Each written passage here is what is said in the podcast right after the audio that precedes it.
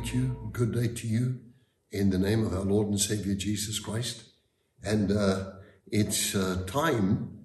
Can you imagine me sitting next to a fireplace and, it's supposed to be winter, but outside, the amount of flowers that we still have in the garden that are really akin to summer flowers is amazing. And also what is blossoming now this time of the year is South African aloes. They're just beautiful.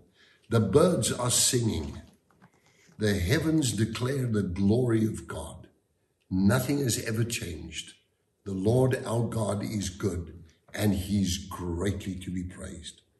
Well, I know one thing. The Bible is very, very clear that God says, I will not always strive with you, nor will I keep my anger forever.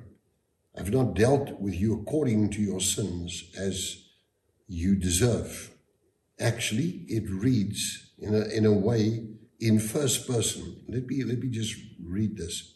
It says, the Lord is merciful and gracious, slow to anger and abounding in compassion and loving kindness. He will not always strive with us, nor will he keep his anger forever. He has not dealt with us according to our sins as we deserve, nor rewarded us with punishment according to our wickedness.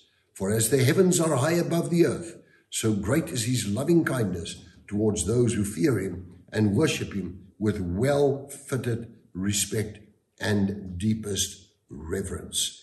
As far as the east is from the west, so far he has removed our transgressions from us.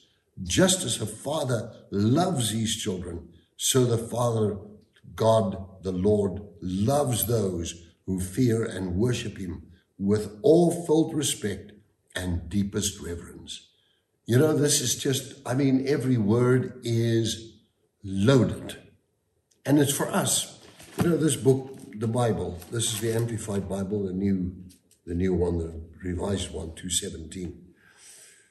But it's just such an amazing book because every single word in here has been inspired by God. Because from a Greek word, theopneustos, which means all the scripture has been breathed in by the very breath of God. And what is that but the Holy Spirit? And the Holy Spirit's in this book. I opened this book. I'm reading things that were imparted by the Spirit of God to me. And he tells me he does not deal with us according to our sins, our transgressions. But as the heavens are high above the earth, so the Lord's loving kindness abides with us now and forevermore. And I want you to understand that God loves you, God cares about you, God cares for you, and I'm praying for you right now. Father, I thank you in the name of Jesus Christ. You're filled with love. If we understand that and we begin to love one another, then if we walk in that love of God, life changes.